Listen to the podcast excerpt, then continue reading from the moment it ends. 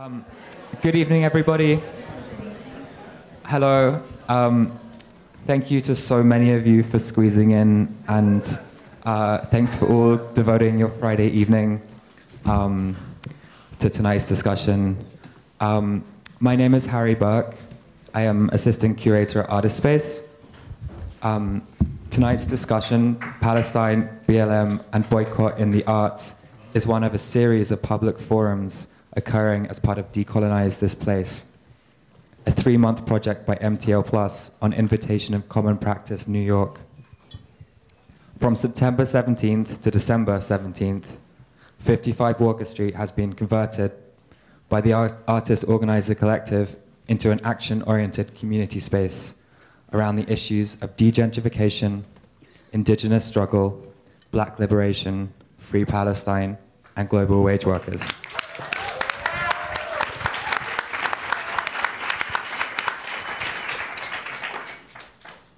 For the purposes of this project, MTL Plus are holding down the space here, as well as a number of the institutional and programmatic apparatuses of Artist Space.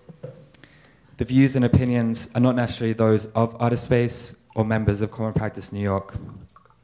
Before handing over to Natasha Dillon of MTL Plus, who will introduce more about the work that has gone into tonight's event and the participating speakers and introduce the participating speakers, I'd like to extend a heartfelt thank you to Common Practice New York, as well as the Friends of Artist Space and the Artist Space Program Fund Artists, as well as all of you here tonight for your ongoing support. Thank you, and uh, to Natasha.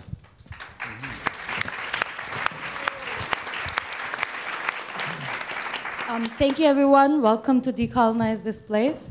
Uh, before beginning, I just want to acknowledge that this is the work of so many here. So, if MT, people from MTL Plus, could you raise your hand and make yourself visible? Kind of high. Uh, how many of you here have made banners, come to actions, and come to raise your hands? Okay, so um, if you haven't got a pamphlet, get your pamphlet. Huge shout out to Kyle Goen for working with us um, on this pamphlet. Um, before we begin, I just uh, want to say that we're uh, having a conversation around Palestine and Black Lives Matter, um, but we always want to acknowledge that we're on occupied land, and this is uh, occupied Lenape land. So just an acknowledgement to that. And uh, a few community agreements. Um, please be respectful of each other, of the space. Uh, speak in the I, not the we's. And uh, you know, the format is like this, but we hope that it's a conversation. That's all. And I'm going to hand it over to Andrew Ross of Decolonize This Place as well.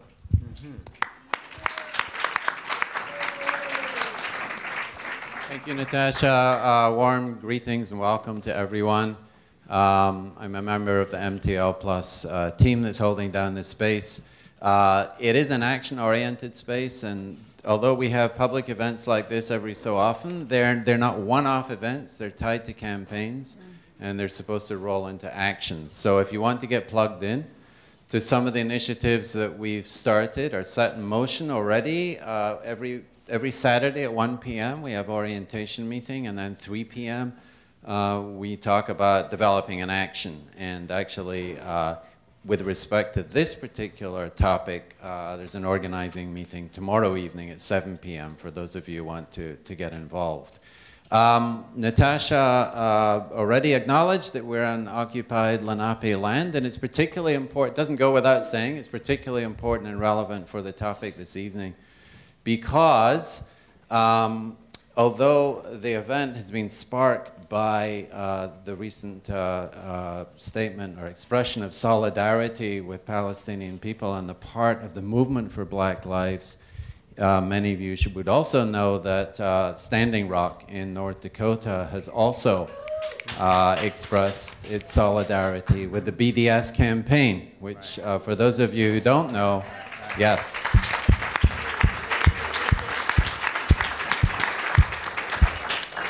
Those of you who don't know, uh, BDS was launched in 2005 by Palestinian civil society, and it has gone from strength to strength ever since, uh, despite organized and well-funded efforts to sabotage it.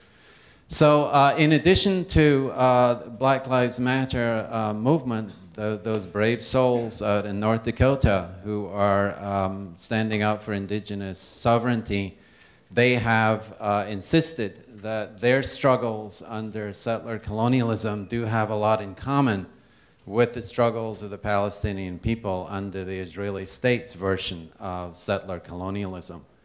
And it's important to remember then that um, whether you're in the Middle East or here in the USA, there are populations that are under the gun. And for those populations, uh, the violence of the state is experienced on a daily basis. And let us also remember that one of the core legitimating claims of the state is its monopoly on violence. And when you combine that monopoly on violence with a doctrine of racial supremacy, that's a very toxic combination. In fact, it's probably the most toxic combination known to humans. Um, with that in mind, I want to uh, introduce and welcome uh, the speakers for this evening. We're really very fortunate to have Robin Kelley here from Southern California.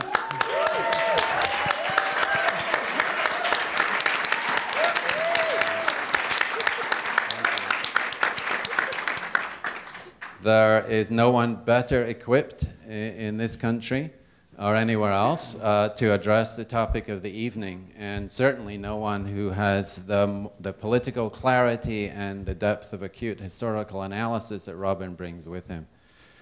We're equally fortunate to have Jasbir Puar here um, from the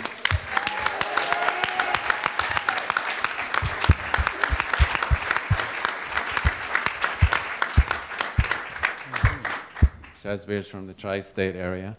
Um, and, uh, I'm from New Jersey. She is a uh, absolutely uh, fearless and brilliant uh, analyst of and advocate for uh, the Palestinian cause. And then after they both spoken and offered comments, uh, we had a couple of responses from two members of the MTL Plus crew. Mm -hmm. And those would be the, the extraordinary Amin Husain and, and the remarkable Marz Saffore. And,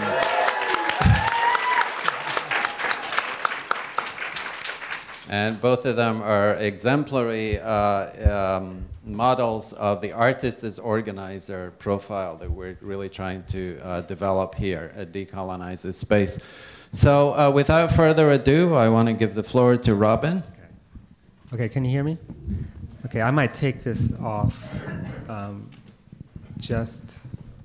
Well, no, actually, you know, if, if you can hear me, I just. Um, okay, so let me just begin by a couple of acknowledgments. Uh, one, this is an amazing space, an amazing organizing space, and people doing amazing work. So I just want to acknowledge how exciting this is and it makes me miss New York. You know, I have to say. Um, yeah, we'll see. Um, the, uh, the, other thing, just to say, in terms of the space, I have there, there, I have very great memories because across the street, for the musicians, know that the Electric Church was on Walker Street, and that there was a jam session place all night long. Some of the greatest musicians, like right across the street, were there, and um, and I had great times. But let me just begin, speaking of history, by acknowledging that yesterday was the 60th anniversary of the massacre of 275 Palestinians in Khan Yunis. Uh, that was uh, just, uh, November 3rd, 19, um, I mean, yeah, 1956. And nine days after that was the, the repeated action in Rafah, uh, where 200 Palestinian, unarmed Palestinians were killed by the IDF.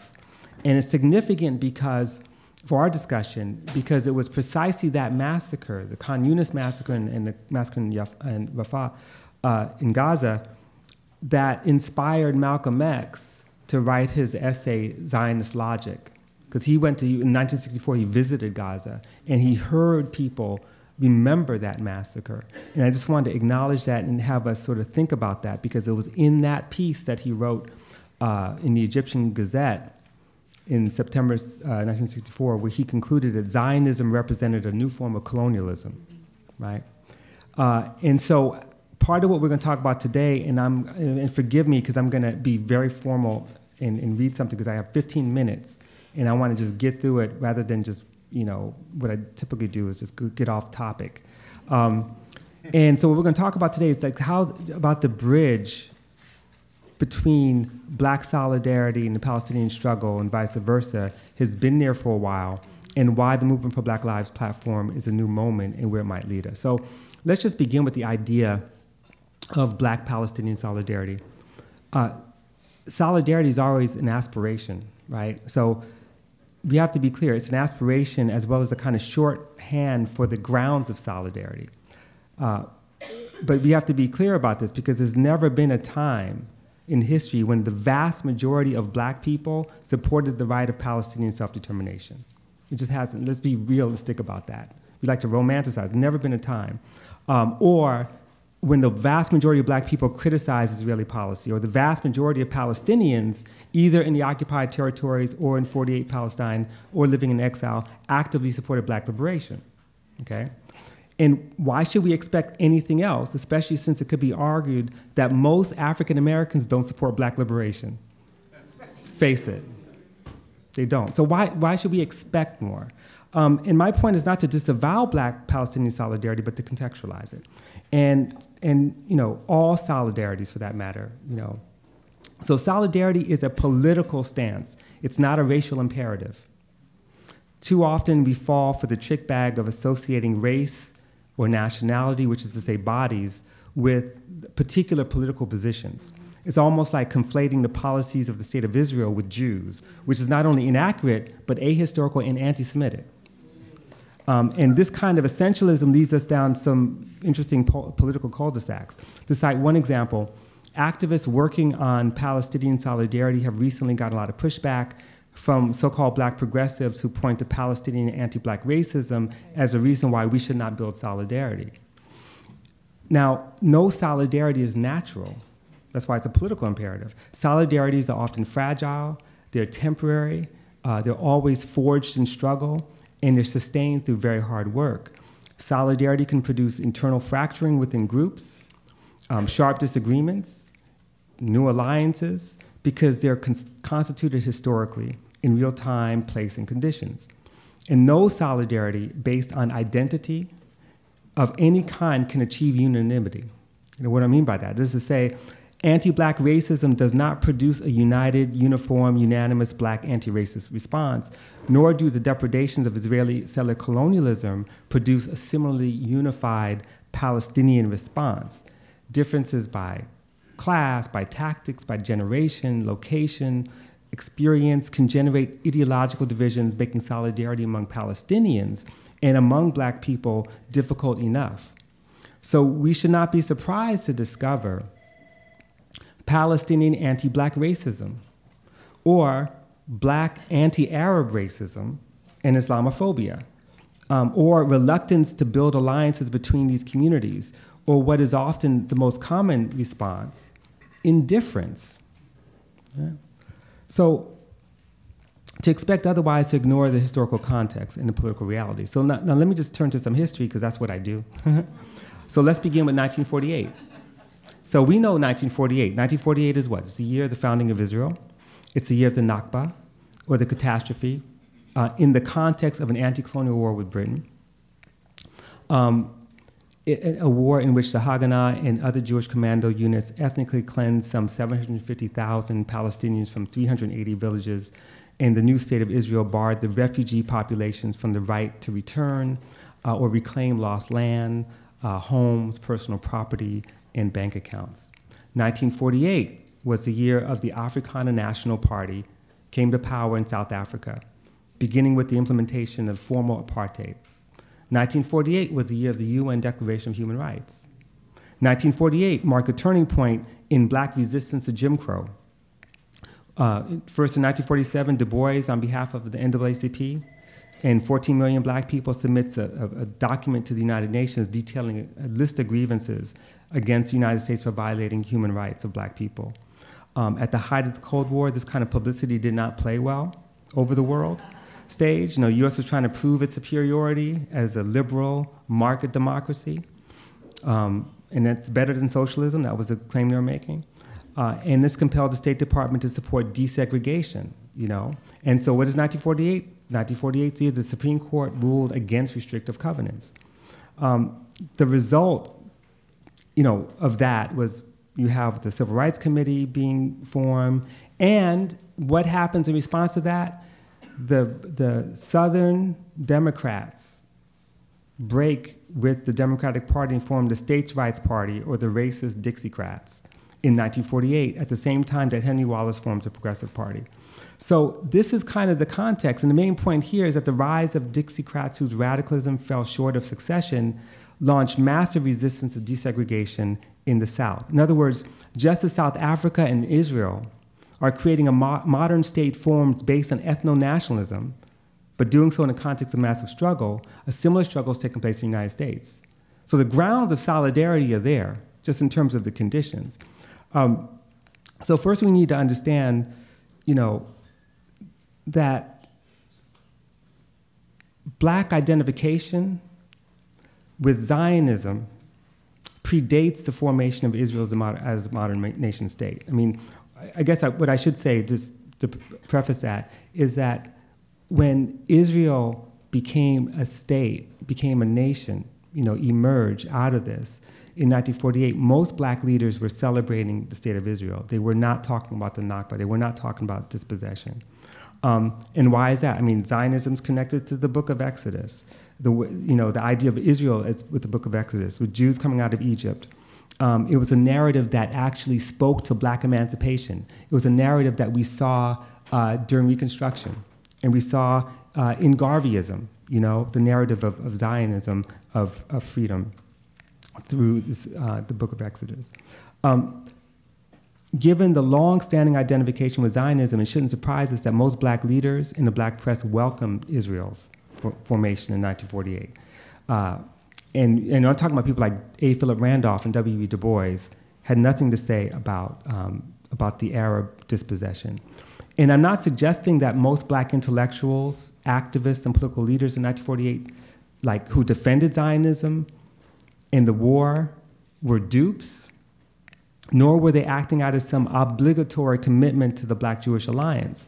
Rather, with the exception of people like George Schuyler, it was virtually impossible for them to see Israel as a colonial project, specifically as a settler colonial state founded on the subjugation of indigenous peoples. And by indigenous peoples, we're talking about Palestinian Muslims, Christians, Bedouin, Mizrahi Jews, and imported racialized labor. And they did that with the backing of international law. Um, why is that? Well, the convergence of Israel's Zionist roots, which is a nationalist ideology generated partly in opposition to racist, ethnic, religious oppression, but also motivated by this imperative to bring modernization to the so-called backward Arab people. You know, like we're gonna, you know, we're gonna have the ground bloom in, in, in Israel. Um, and the, the convergence of that in the post-Ottoman reorganization of the region this put Jewish settlers in conflict with British imperialism. So the nationalist and anti-colonial character of Israel's war of independence camouflaged its own colonial project. Secondly, if we think like Aimé Césaire and Hannah Arendt, um, if we think of the Holocaust as a manifestation of colonial violence, then Israel comes into being as a nation identified as victims of colonial racist violence forged through an armed insurrection against British imperialism. So it's a narrative that renders invisible the core violence of the Nakba. The myth of Israel's heroic war of liberation against the British convinced even the most anti colonial intellectuals to link Israel's independence with African independence. And then again, you go back, Israel saw itself as a third world nation until they were finally sort of exposed. you know, um, and at some point, even Israel's uh, ruling party pursued alliances with newly independent African nations. Now, of course, before 1967, there were black critics of Zionism, like Malcolm X, I mentioned, who expressed solidarity with uh, dispossessed uh, Palestinians. But the Arab Israeli War changed everything. It not only enabled a sharper African American critique of Zionism and the possibilities of solidarity with the PLO, but it produced a sense of betrayal from liberal Zionists, many of whom were supporters of the civil rights movement, who equated criticism of Israel with anti Semitism. In other words, this is not new. at all. It really raises up in 67. Liberal Zionists detested any characterization of Israel as a colonial regime, and yet this is exactly what an increasingly radical internationalist and vocal core of activists concluded. Black Panther Party, you know, could talk about that, could talk about, you know, um, all kinds of stuff. Let me just say something about SNCC, a Student Nonviolent Coordinating Committee, because uh, the event that drew the most ire from liberal Zionists was the publication of Third World Roundup, the Palestinian problem, the Palestine problem, test your knowledge. Now, to be fair, there's elements of that statement that was anti-Semitic. You could go back and look at some of the imagery. There's no question about it. Um, and I, and I, would, I would argue that that's the case. That's not all that happened. However, it portrayed the Six-Year War as a war of dispossession, Six-Day War, rather, the, the uh, Arab-Israeli War, as a war of dispossession. Israel was portrayed as a colonial state backed by U.S. imperialism, and Palestinians as victims of racial subjugation. So, in other words, black identification with Zionism as a striving for land and a striving for self determination gave way after 1967 to a radical critique of Zionism as a form of settler colonialism akin to American racism and South African apartheid. And to be fair, we don't have time to go into this, but there are many left Jews who broke with Zionism too after 67, and some who actually became more committed. So let me just, in closing, leap to the present and talk about this as a turning point. So the summer of 2014 was a crucial historical conjuncture in which Palestinian black solidarity both deepened and became more complicated. And um, Angela Davis's book, Freedom is a Constant Struggle, I would really suggest that to people. Um, and, and she identifies that moment. And you know, we all lived through that. We all lived and witnessed, whether you know on YouTube or on television, the killings of Eric Garner and uh, Ezell Ford and Kajieme Powell and John Crawford III and Michael Brown. Um, and, and we all saw how, you know, these killings were immediately linked to Israel's latest war in Gaza. That activists drew connections between Israeli racialized state violence in the name of security and US racialized state executions. And not just in terms of what's happening in Palestine, in terms of drone strikes abroad and the killing of black men and women and transgender people at the hands of the police, and the role that Israeli companies and security forces played in arming and training US police departments. Palestinian activists were among the first to issue solidarity statements in support of the protests surrounding the killing of Eric Garner and Mike Brown. And over the course of the following year, um, young organizers from Ferguson, as well as members of uh, the Movement for Black Lives, Black Lives Matter as well, Dream Defenders in Florida, they joined delegations to the West Bank and over 1,100 black activists, artists, scholars signed uh, a black solidarity statement with Palestine endorsing BDS. And that was, it didn't seem like it was a big deal then, but it was a huge deal, you know, um, that you got 1,100 people, black people, to sign it. And I won't um, repeat what's in that document, but I would suggest check it out. Uh, the document does identify the U.S. aid to Israel and corporate investments in buttressing Israeli apartheid, singling out the massive private security firm G4S for its complicity in incarcerating thousands of Palestinian political prisoners and hundreds of black and brown youth held in private juvenile prisons in the US. So these were the political grounds on which the movement for Black Lives was formed and produced. In other words, that statement came, didn't come out of nowhere. Um, you really got to understand 2014 as a turning point, August of 2014, um, and what followed. And I'm sure people here have read it. It's incredible, it's ambitious, it lays out six demands that center on ending all forms of violence and injustice endured by black people, redirecting resources from the carceral and military state to education, health, and safety, creating a just, democratically controlled economy, and securing black political power with a genuinely inclusive democracy. Now, you also know that it was precisely its statement on Palestine that threatened to derail the whole public discussion around the entire document. Dozens of publications, media outlets condemned the movement for Black Lives for criticizing the occupation and for doing two things. One, calling it an apartheid state, and two, characterizing the ongoing war in Gaza and the West Bank as genocide. Now, we know, and I'm not actually going to say this, we could talk about it, but the movement for Black Lives is not the first to argue that Israeli policies meet the, meet the UN definition of apartheid and the UN definition of genocide. Okay, we could debate that. I'm gonna skip over that because I want to come to the close, but we could debate that if you want to. But really, the evidence is pretty clear. They're not the first ones to say that either. Um, and the arguments they make is, are legitimate. But what's significant about the statement is that they did not back down. They didn't. They defended the position. They did not move an inch. In the past, people be running, thinking they're gonna lose their funding, and we shouldn't have said that, and people fighting each other, and like, I can't believe you wrote genocide. I didn't proofread it. You know, that's not what happened.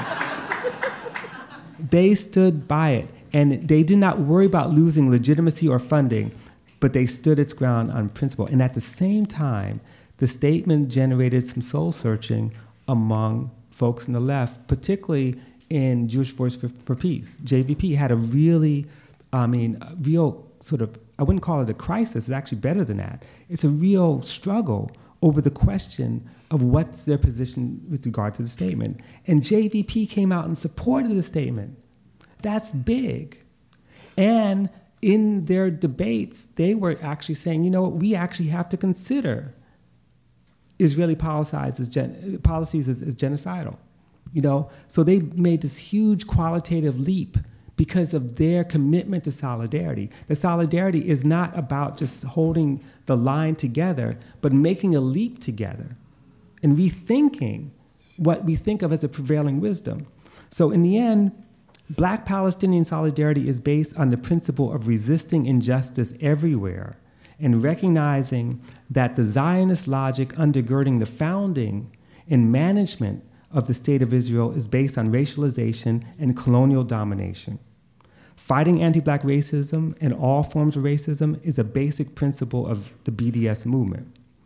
As it grows in size, strength, and success, we really should expect BDS to continue to be governed by the politics best summed up in Dr. Martin Luther King's unfigurable line injustice anywhere is a threat to, to justice everywhere. We are caught in an inescapable network of mutuality, tied in a single garment of destiny. Whatever affects one directly affects all indirectly. And that's the same as saying, you know, solidarity forever, basically. so, thank you.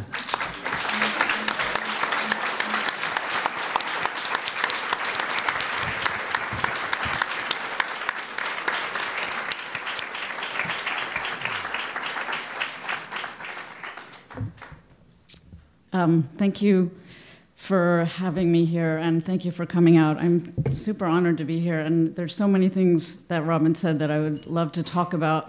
Um, and hopefully, we'll get to a lot of that in the discussion. I was charged with um, some very specific things to um, ruminate upon.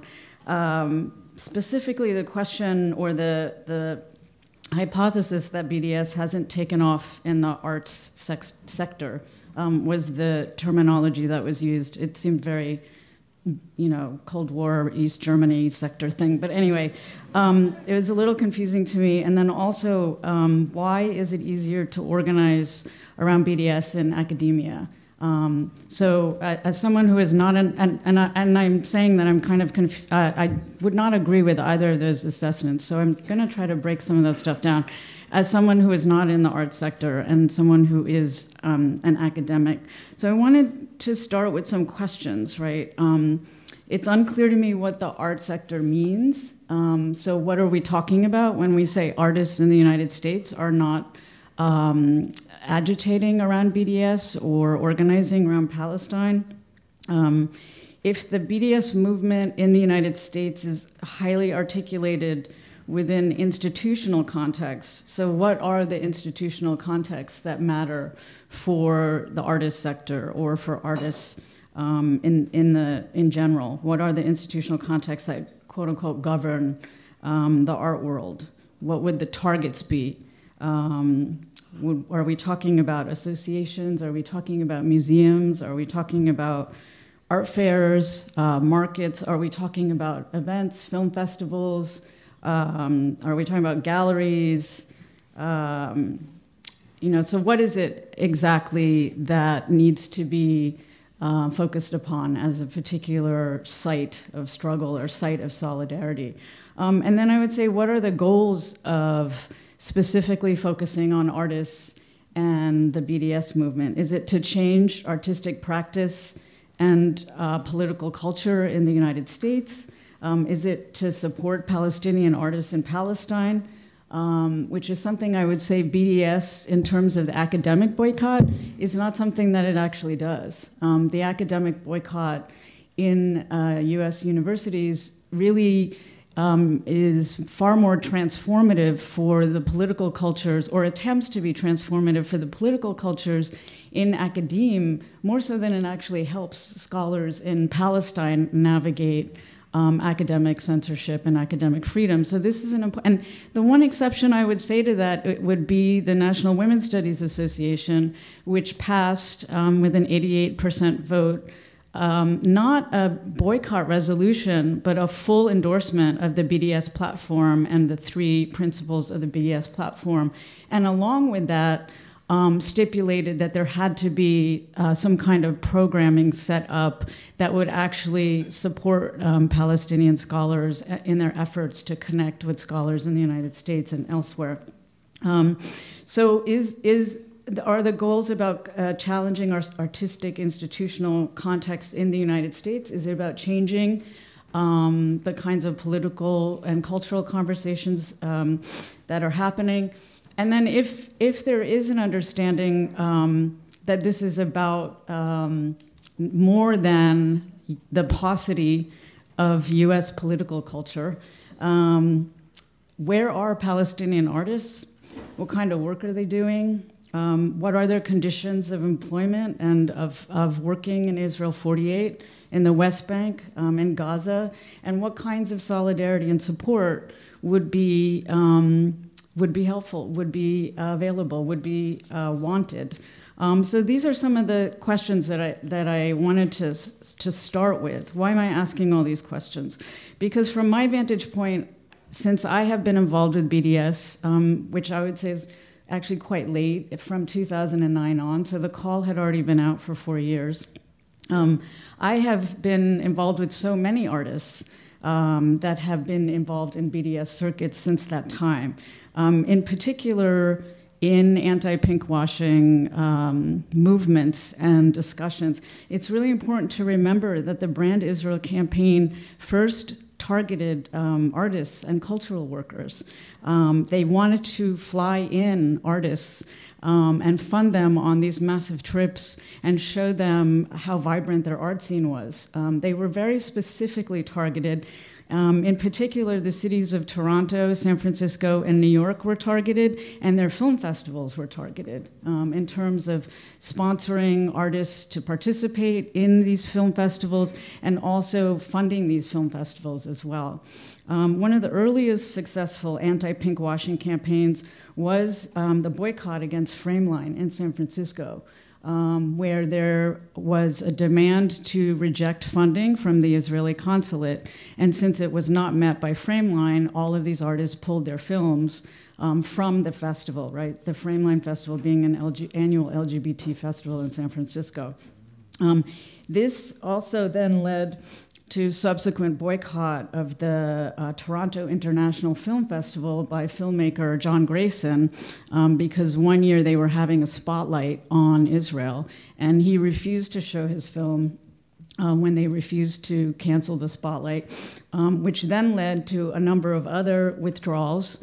Um, from other people who had submissions accepted, and then led to the Queer Palestinian Film Festival, um, in Toronto yearly now, which is uh, which started actually by uh, films that were uh, screened and projected onto art institutions in Toronto on the sides of the buildings uh, during the summer at night. Um, so, so I it seems to me that there are um, that there are uh, you know continuing with goals are, uh, are, the, are the goals of this about organizing as artists? Um, are, uh, organizing as art institutions or organizations? Um, is it about getting more artists uh, involved in BDS solidarity spaces? Um, because there are a lot around in different spaces, right? Um, is it about encouraging more artistic production about Palestine? Um, there's certainly been a kind, I would say, a kind of parallel um, movement in, in academic scholarship where there are more and more scholars turning to Palestine, not necessarily as the work that one does, but informing the work that they do, or the kinds of um, comparative and historical analyses that start bringing Palestine deeper into the question of, for example, what American studies is, right? This was one of the big projects, the intellectual uh, movements that had to happen at the American Studies Association was to convince everyone that Israel was part of the story of the United States, right? Um, uh, do we want to encourage networks between artists here and those in Palestine? Uh, and again, is there a kind of support network for Palestinian artists that seems that, that could uh, come of all of this? Um, so I'm going to tell two stories of organizing that, I have been involved with. So, first is the pinkwashing story, um, and the second is the American Studies Association story that um, Robin was also actually more centrally involved in, but um, and, and, and kind of flag the things that could be useful um, for other solidarity stories to emerge. Um, so, artists actually led uh, the anti pinkwashing movement in a way, or solidarity, um, the emergence of solidarity networks. Um, it was largely Elle Flanders and John Greyson in Toronto. I'm going to appropriate Toronto as United States for just a moment. Um, let's just let's just pretend. Let's just wish. Um, uh, but. Uh, so and you know and, and it's a, of course it's a different context because the canadian government provides an actually really legitimate support to, to artists in ways that they just don't in the United States. So these are some of the you know the, the kind of structural constraints, of course. Um, uh, the language of pinkwashing um, is already when when we start talking about art washing um, anti gentrification movements um, in terms of galleries or whitewashing. These languages are already intimately connected. So, if your communities are having these conversations about art washing and whitewashing, it's not that the logic of pinkwashing is already embedded in that. And so, that leap to BDS is not that far off, right?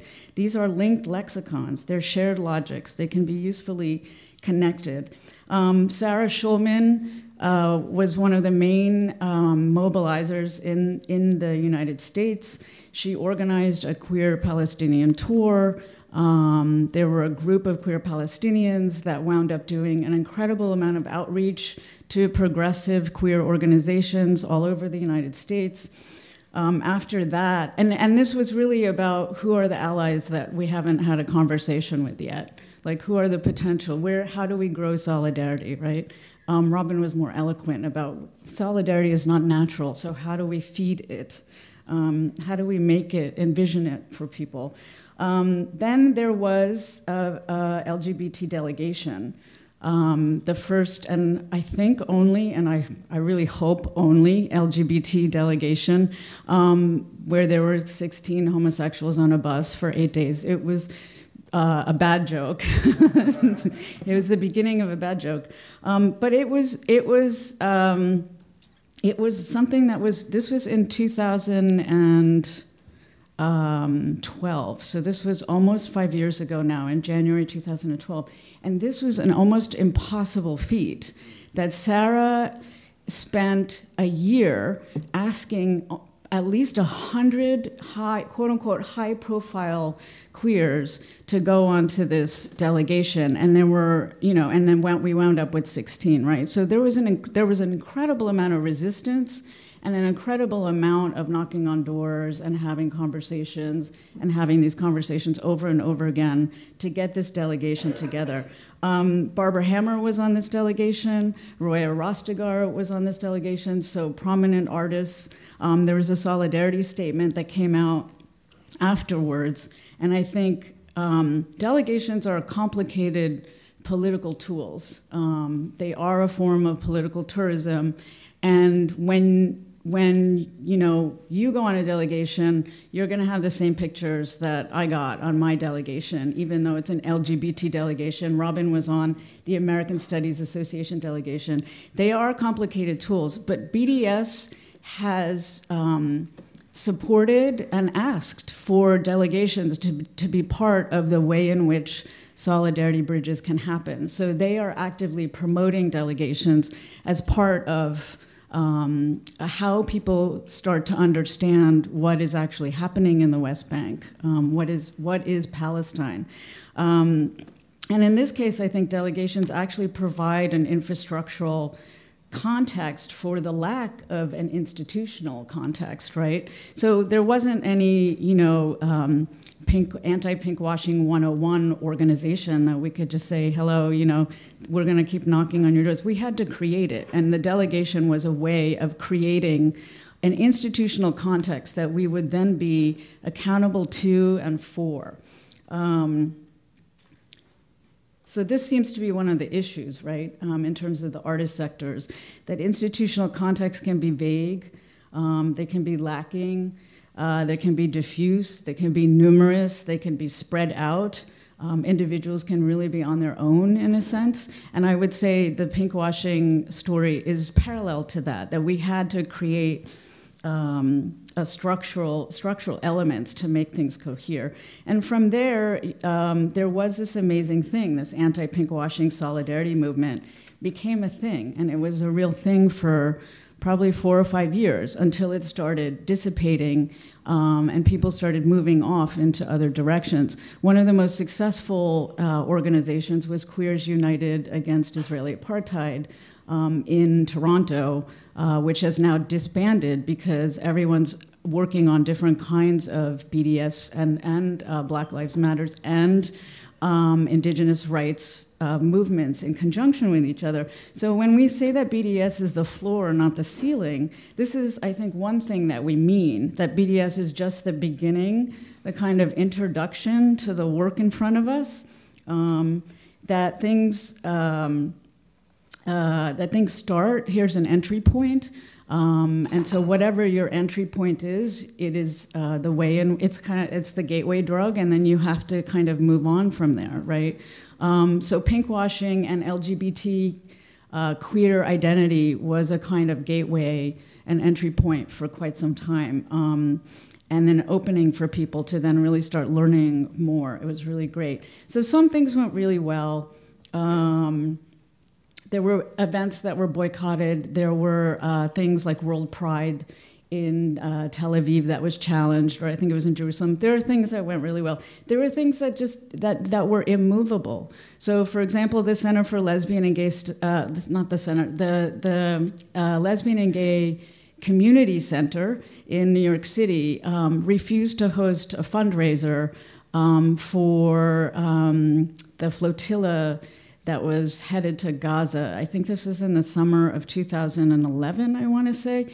And there and, and the donors kicked in and we had a town hall, but that was immovable, right? So that's an institutional space that we decided not to waste our time on in some sense. Um, it wasn't a space that uh, was going to take up um, uh, the challenge that everything that they did in the space was political, including um, dealing with uh, BDS.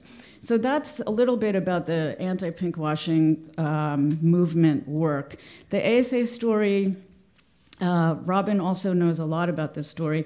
There are just a few things I'll say. First of all, it took years and years and years. So the idea that it's easier to organize in academia, I think, is um, is a it's a false one in terms of how much foresight and how much planning it took.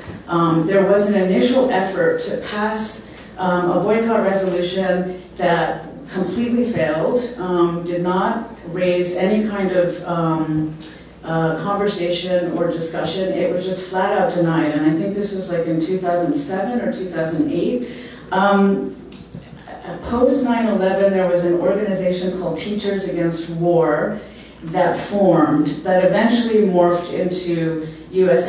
the U.S. academic and cultural boycott um, uh, of Israel. And um, US ACBI also supports artists. It's not just for academics. So there are any number of artists who um, have signed on to US ACBI's statement. Um, and US ACBI provides support, not just, it's not an academic organization, it's, it provides support to other kinds of organizations, including artistic organizations as well. Uh, there was also um, another high profile delegation, which Robin was on. Um, this also led to, um, and, I, and I hate to say it, but when you see certain people um, signing up for certain things, um, people who are on the fence or who don't have or want to make the time to educate themselves, they will feel a little better. You know, when Judith Butler said, I'm signing on to this, and again, it was a late signing. It was, I think, 2008 or 2009. It took a while. But there were a lot of queers who were like, okay, I don't have to think about this. Judith Butler's doing it. I'm just going to sign this. You know? And I'm sorry to be so. I'm sorry to be a little cynical about this, but there's also that kind of solidarity, which is just like I don't know. We can make up a, a good name for it or something. Um, the pseudo solidarity, but you still need those signatures, right? You still need those people showing up for things, or at least not fighting you, right? Um, so there was also a town hall at ASA. It really mattered, and I was going to suggest maybe there needs to be a town hall with the China, the Chinatown Art Brigade, or um, whatever other organizations you want to work with. Maybe this is our town hall. I don't know, but um, the town halls are really important for airing out um, community anxieties, sensibilities, concerns. Um, one thing is that if institutions are very idiosyncratic. Um, so one, one suggestion I have is really to mine the idiosync uh, idiosyncrasies of different institutions. So Rutgers University, where I work, has, um, I don't know how this happened, but somebody four or five years ago decided to hire Sherry Wolf as our union campaign organizer?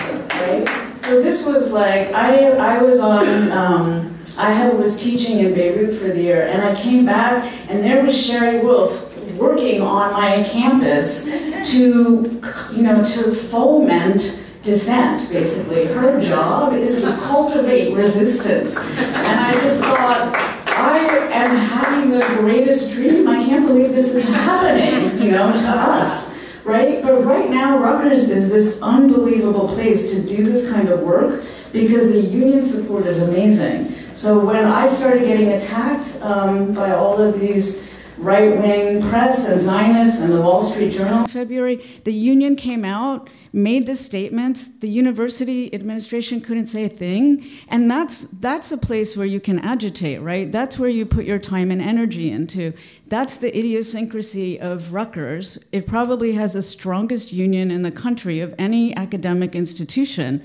So we head there. We figure out what to do there, right?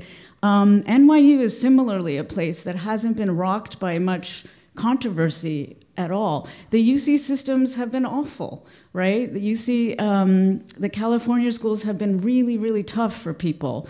Um, the small liberal arts colleges are terrible because the donor influences are really intense. Vassar is awful. Dartmouth is awful. Bard is awful. These places are, in, these are places where students are really, really in need of support. But there are also places where they're gonna, where the donor influence is so strong um, that it's almost about kind of getting those students out of there and getting them in other places where they can actually have conversations that they need to have. Um, the, the, the last thing I'll say about um, this is that once you become a target, everything starts amping up. So if you want to have these conversations, um, you have to make something that's a problem, right? And people will come out and start arguing, um, and that's the way to get things going. And I think I think that's what's happening tonight. I think this forum for some has been a problem, and it's getting people out and it's getting people motivated, and it's going to just keep going from there in terms of continuing a debate and a conversation. Um, the last thing, oh, the, there's one other point also about the way that academic boycotts work. um, which is about institutions and not individuals. And we've we had to be very clear about this over and over again with the ASA. I think for artists, it's it's more difficult. It actually um, implicates individual work in a much more difficult way. Um, the spaces are scarcer, so it's harder for an artist to say pull out a film or pull out of a gallery opening um, without support. So I would say there needs to be support network from established artists, um, from people who have leverage, and I think that's what Sarah Schulman, Elle Flanders, and John Greyson, um, Barbara Hammer, that's what those folks are doing, and we need to keep pushing them around that and saying you need to figure out how to make boycott work for us instead of penalizing us? How can a boycott work for, for vulnerable artists instead of penalizing them, right? So that's the question. What are the support systems? Eh, there are infrastructural support systems um, and also kind of like a toolkit, like what happens when you're dealing with backlash. We started putting together toolkits. The first thing I can say is just don't answer any emails. Do not answer any, no matter how upset you are, just don't answer that email, right? That's calling you horrible names and telling you that they're going to stalk you or whatever they're going to say. No. Um, but, you know, one of the things we did that we started doing in academic context was actually supporting Students for Justice in Palestine organizations because they are the most vulnerable. They are being targeted by Canary Mission, um, by Campus Watch. They, the students are doing the bulk of the work. They need our help. Um, and so there are any number of faculty and staff for justice in Palestine organizations that are now arising at various institutions. So what would a kind of artist equivalent or something in the artist sector equivalent um, look, you know, look like? What would that be like? Um, the last thing I wanted to say is slightly uh, kind of uh, tangential to this, but it speaks to the, the ways in which we can grow different kinds of solidarity. Um, I am currently finishing a book called The Right to Maim uh, States of Debility, um, Capacity, no, Disability, something like that. So I should know this. Um, but uh, so, the, so the book really started out with, it really started out as a kind of concern about disability rights platforms and thinking through um, what disability justice organizing would look like. And at this particular moment, it looks precisely like this convergence between Black Lives Matter and pro Palestinian solidarity work, not just because of genocide, but because of the targeting to injure, to kill, to disable, to debilitate, that is an active policy um, you've probably been reading about kneecapping campaigns in the West Bank, um, the targeting to maim instead of kill, which is seen as a humanitarian um, act, when in actuality it's about keeping people permanently um, imprisoned in a debilitated state, right? Um, these are things that disability rights and pride platforms cannot grasp. They cannot really attend to. So the people, so so two years ago, New York City started up again their disability pride marches um, in the summer. So there, this past year it was July 10th, and the People's uh, Power Assembly marched both years, and they marched, and so so you have all of these corporate entities. Um, and the UN Declaration of uh, Support for People with Disabilities folks in that march. And then you have the People Powers Assembly with their signage saying, um, support the Black Lives Movement, um, support the Black Lives Matter movement, um, stop uh, killing Black America. Um, police brutality um, kills X number of people in the black community. Uh, black disabled people are 50% of the targets of police shootings. So suddenly you have this whole other obvious and yet not connected element as part of a disability pride march, countering the pride narrative, right? Or at least complicating it. So I think that, you know, Palestine is next, that next year's disability um, pride march should be a place where we come together with Black Lives Matters folks, with um, with a, a, charge about not just Israeli genocide, um, but the active desire to debilitate and disable communities so that they live in a kind of perpetual state of debilitation and deprivation around certain bodily um, capacities as well as access to basic infrastructure, right? So I just wanted to end with that, that that's what I'm working on as an action, not as a part of a march, but as an action um, with People's Power Assembly um, and also hopefully MTL for next summer. Thank you.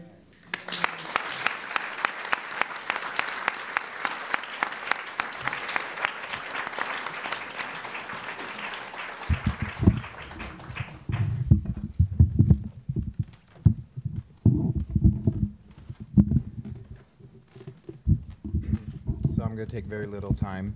Um, I worked with a lot of people in this space to create this uh, zine.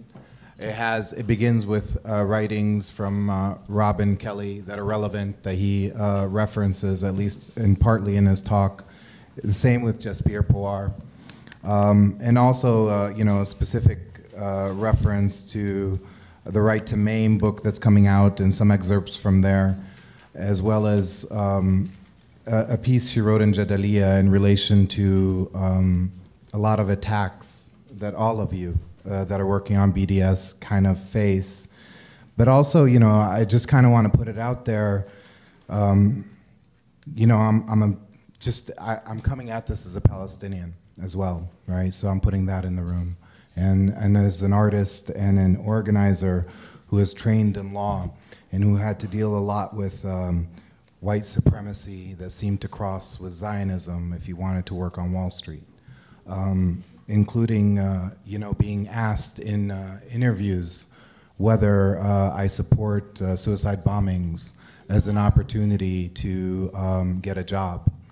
Um, or when I was uh, a lecturer at the Lauterpacht Research Center for International Law, uh, lecturing at King's College around self-determination, um, being called in by a deputy director called Daniel Bethlehem, who represented Israel after the Jenin massacre in early 2000 and asked me, since you're talking about self-determination, I just want to check in with you and see, you know, what you're doing. You know, usually uh, Palestinians get emotional about these things, you know. So these things, but, but these things, right, they're structural. And that's what Robin was reminding us earlier when we were just having a chat. Um, so what I'm going to do is just kind of show a few slides that a lot of people in this room have been working out. And one thing we joke about, aside from like, thanks, Papa, right, is, um, you know, shout out to Kyle Goen for making this happen. Um, but really, really take a look at this because a lot of love went into this. Um, uh, a couple of just kind of remarks about what was said. I think, you know, and this is again, I'm drawing on personal experience and I'm humbled to be here. Uh, you know, the, the, night, the Six Day War in 1967 was never a war, right? That was mythology. That was a narrative. That was a construction of a narrative of the little person defeating the big person, right? And Israel always wanted to have that war, but that war, the you know the Jordanians withdrew, the Syrians never came, the Iraqis, right? Like that, that, that whole thing was a joke um, because it was always part of taking, you know, Palestine. And what was interesting about that, and the way I know this is from my father, he said in 1948, Palestinians, uh, they left because they were afraid and they thought they would come back. In 1967, they learned. So my family in the West Bank never left. What they did was they left their home and went under a fig tree and for two months, when the army was on the main roads, right, they would go in and sneak into the house and make some food and then come back out under the fig tree, right? So there was never a war, and that was part of the mythology of Israel as being a thing. But you know, times change. So that's just kind of a two cents on there. Um, one of the things about BDS, and I think we wrote this in Hyperallergic, and I think it's relevant to bring up right now, before I get to these actions, because we as artists, like the artist cap on for a second, is we think boycotting is about not talking. Boycotting is somehow like not being not not the freedom of speech and the freedom of expression is somewhat we're not we're not furthering dialogue right? That's what social practice tells you. That's what creative time tells you. That's what everyone that's giving us grants right now they tell us. Like go have the conversation about the mass displacement that's going on in the bronx right uh, get some money and you you know if you're if you're black or you're brown you'll get that money right because you're displacing and, and you're you're kind of hot commodity at the moment but the thing about boycott is that it changes the conversation, right? It shifts the conversation, and I think that's important. We have to have a conversation about justice, not a conversation with communities that we're displacing. Just as an example, right? So that's one thing that we said, and again, it's in here. And then I think the second thing that we kind of talk about, and because we're, we're interested in talking to our community, and I think this is a town hall, mm-hmm. at least one to begin with, right? And it has to look this way because we also have to share knowledge. Um, but you know, boycott, and I'll just read this last paragraph boycott changes our relationships and practices in the face of multiple and intersecting forms of oppression. Whether one claims to be against racism and white supremacy, patriarchy, colonialism, apartheid, or occupation matters little if we refuse to acknowledge our own complicity in the existence of the injustice. As artists, we should take action in our lives and in our practice to fight that injustice. The conversations we have, the learning and unlearning that ensues, and the bonds formed, those are all wins for us. Those are real, right? It's not a campaign that you win because there's a next campaign. The campaigns are always tactical. The learning and unlearning is for life and it's generational, right? So those are kind of two things that I'm just putting in there in the room. Um, but we, I want to focus on something called BDS as the floor, not the ceiling, and, and imagine these conversations in this context because truth is is that the art world is really hard to understand. And, and, and money is being moved on a global scale with, with our artwork, right? With our labor. And we have no control over and where it goes. So the idea of boycott what is a real, is a real thing. Boycott what when you can't eat? That's also a real thing. But what's most interesting about boycott, if we're learning from apartheid South Africa, leaving aside the fact that apartheid only brought a neoliberal model where struggle still continues right now, and black and brown bodies are still being exploited, leaving that aside for a second. The political, just learning from that example, that was how many years ago? Now we have advanced capitalism, we have modes of financing we have structures that actually you can't even know what you're boycotting and where the money is coming from. They call it transparency or lack thereof, right? There's no transparency in where the funding is coming from. You can just put a shell in multiple shells and it looks great, and you're like, what am I boycotting? I, I, tell me and I'll boycott, right? If you're at that level. So I think the examples we'll look at is like BDS is the floor, not the ceiling, just like Palestine isn't about a state. And we talked about this. It's a metaphor for freedom, it's a metaphor for justice. And the anti colonial struggle never ended, right? And it's just different forms, and we have to kind of internalize that for a minute. Um, so um, I'm going to stand up just so I can see the screen. Maybe I can take this with me. Oh, do you have a mobile mic? really, I'll be really quick. So, Creative Time. How many people get funding from Creative Time or done projects for Creative Time? One person, two people. Okay. Well, there, yeah, three, three, because uh, I'm hiding. All right. Well, you know, Creative Time is all about social practice, right? But this is an important moment. It's not calling out Creative Time; just sharing some knowledge. So, Creative Time, and Pasternak used to be the head of Creative Time right? And at that same time, Laura Raicovich used to be uh, head of global strategic something, and Nato Thompson is a curator. So that they had their summit, and we were invited. And uh, Mosireen Collective, a feminist collective, during the uprisings in 2012 withdrew. They tweeted at a bunch of us, and uh, Rebel Diaz from the Bronx withdrew. And then we were wondering, you know, what are we going to do? So we actually had a conversation with Creative Time folks, and they said, you know what, we're not getting any funding from anyone. This whole issue is a misunderstanding. And uh, we're like, all right, so what are you going to do? It's like, we're going to actually get to the bottom of this, and at the beginning of the summit, we're going to address it. The summit was about inequality. Hyperallergic broke the story.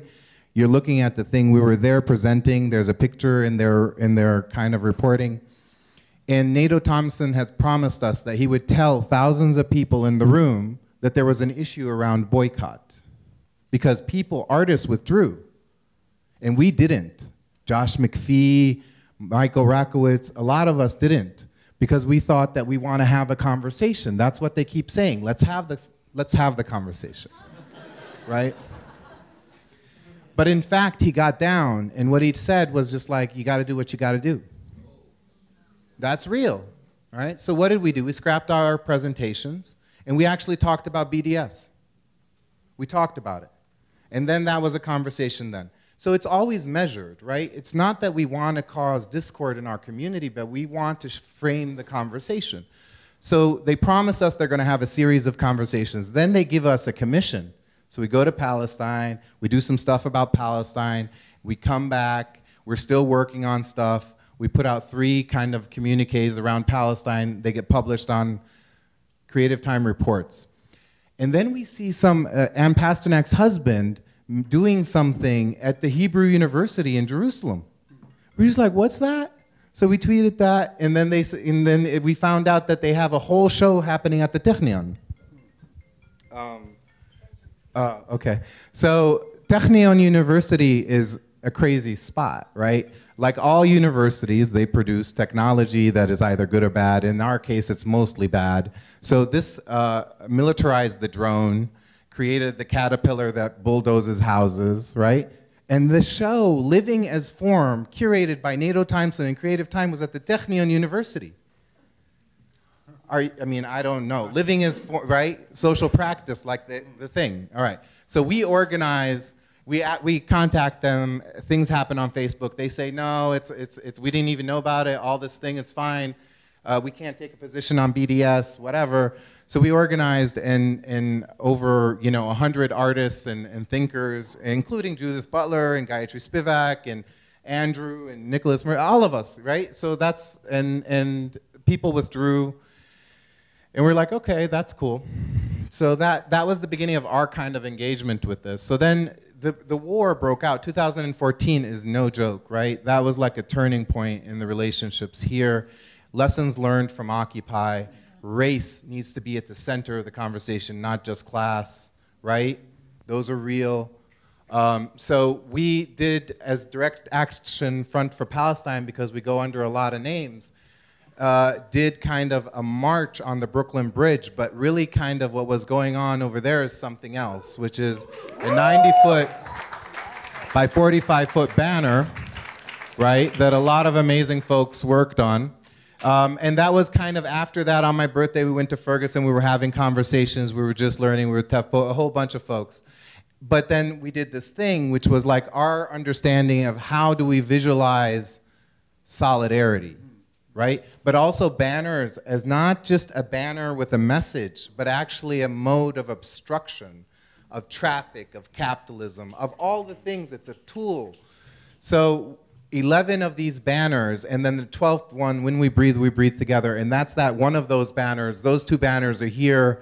If there's something serious, these banners go out. They're not meant to be on the wall, right? They're just framing our conversation for today. Um, and these banners, they just went on and just on the edge. That's the degree of what we're trying to do here, is just like, we, we debated a lot about how much Palestine should be present on that banner. And the truth is, it just needed a kufiya on the very edge and not on both sides. We got in, we got, um, we were coming back from Palestine and we were part of the Venice Biennale. And then, um, you know, there was the, Isra the Israel, uh, I don't know, pavilion, right?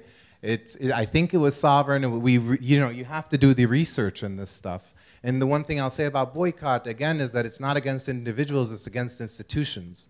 It's against state institutional funding. But, you know, boycotts are hard. It's saying no.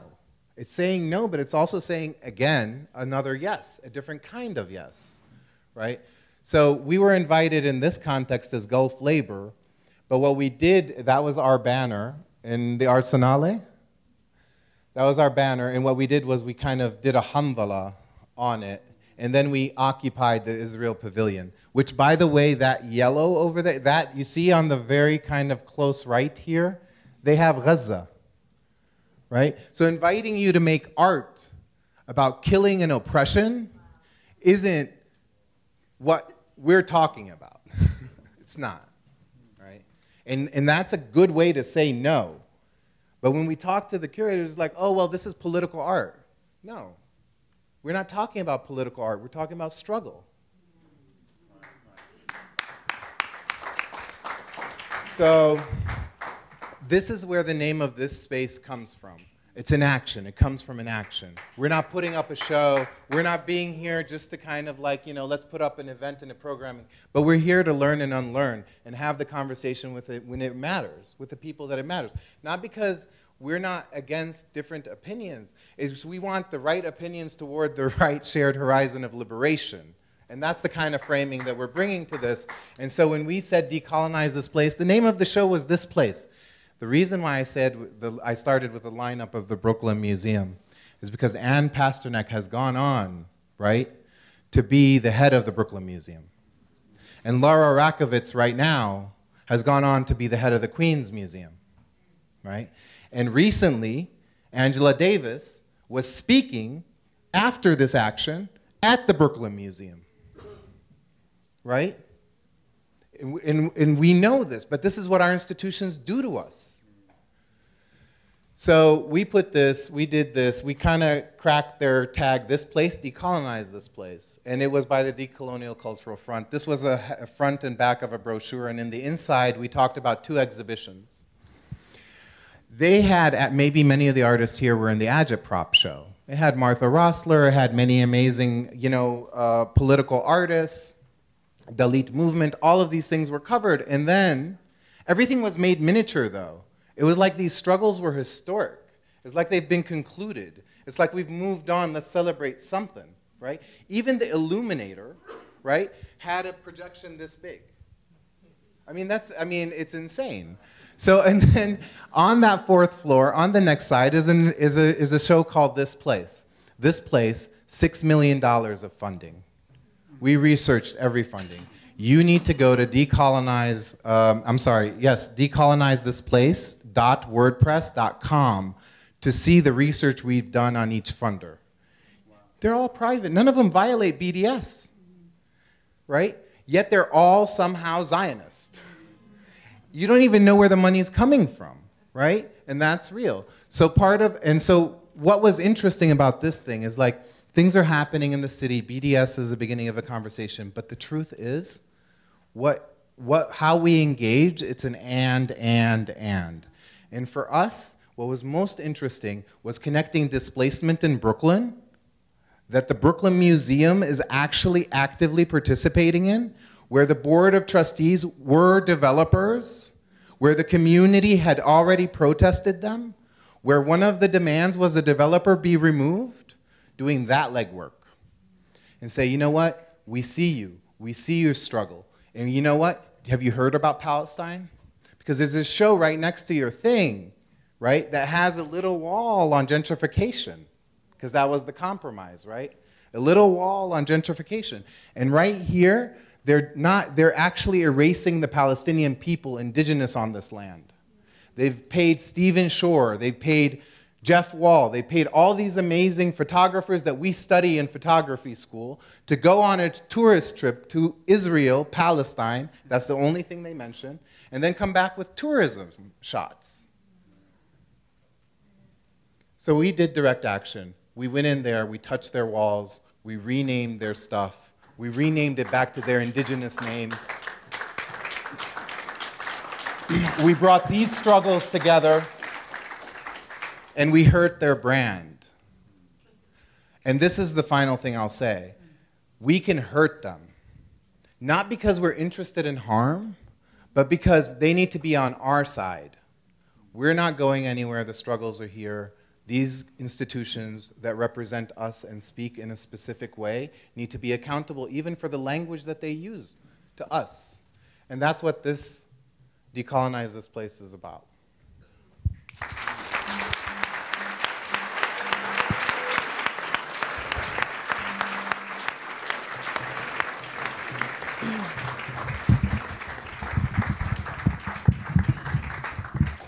Awesome.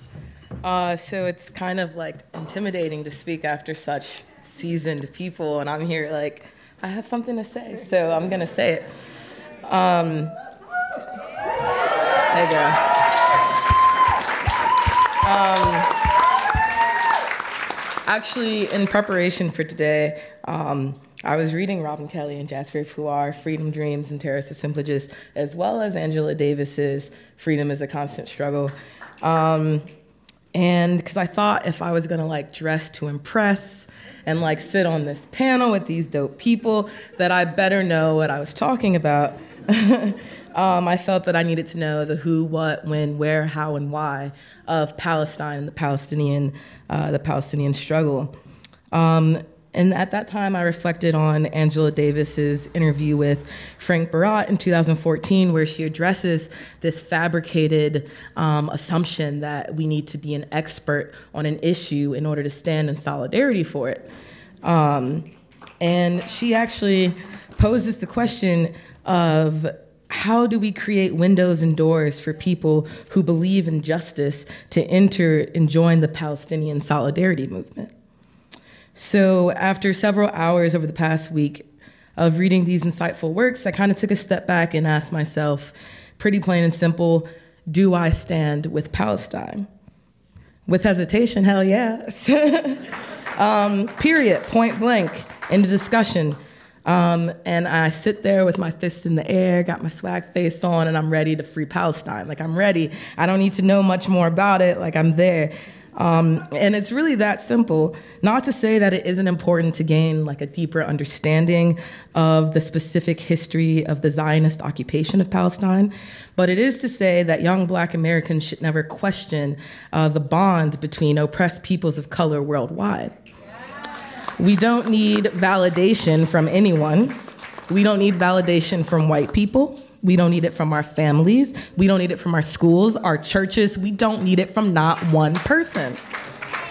And so from here, after doing these readings and these reflections, I think about my brother Amin over here, Papa, if you will. And and I think, uh, and I ask myself, am I free in my black body? And the answer is no. And I think, is my brother free in his brown body? And the answer is still no. And I think, are my people displaced by racist imperialism and settler colonialism? Yes. Are my brother's people displaced by imperialism and settler colonialism? Yes. Am I sick and tired of being sick and tired? Yeah, I'd say so. Is he sick? Yeah, we're all sick and tired of being sick and tired. So then I don't need validation from anyone. We're going through the same thing. We experience it together. We talk about it together. There's no, there's nothing else that needs to happen. Like I understand him, he understands me. There's there's like some solidarity there. There's some there's some mutual understanding.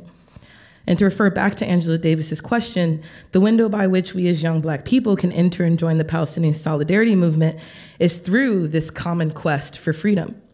The common denominator is struggle, and it doesn't take any sort of special knowledge to know and really believe that. The first step towards bringing down white supremacy is leaving behind its capitalistic racial construction of identity barriers. Not to say that the particulars of our own individual struggles as African Americans, as Latinos, as indigenous peoples, as women, as queers, as the working class aren't important. Nah, not at all. But it is to say that we can't allow geography to get in the way of us seeing the larger picture or of us realizing that we're all saying fuck you to the same damn people. that is the door we need to walk through as young black people to join the Palestinian solidarity movement. Now, what happens once you walk through that door is all up to you. Um, as a black queer woman, I have to figure out what I can do with my talents, my resources, and my voice to take action with uh, to take action in solidarity with pa- Palestine. As an artist, I cannot shy away from directly addressing the Palestinian struggle with my, within my work. As an indebted worker in our capitalist driven society, I cannot fuck with institutions and regimes that financially support Israel's oppressive hand around my Palestinian brothers and sisters' throat. As a human being, I cannot stand idle as people are being violently displaced from their own, yes, I said own, land. It doesn't make sense. So I'll end on this note. We must take action. Palestinians don't need the good intentions and well wishes from the saviors of the West. Fuck that. They need people out there in the streets with them and for them around the world. I've said this to my people here at Decolonize This Place several times, and I'll say it in this, in this instance. Palestinians don't need allies. Black folks don't need allies. Fuck your ally, we need a warrior boycott, divestment, and sanctions, and free Palestine. Thank you.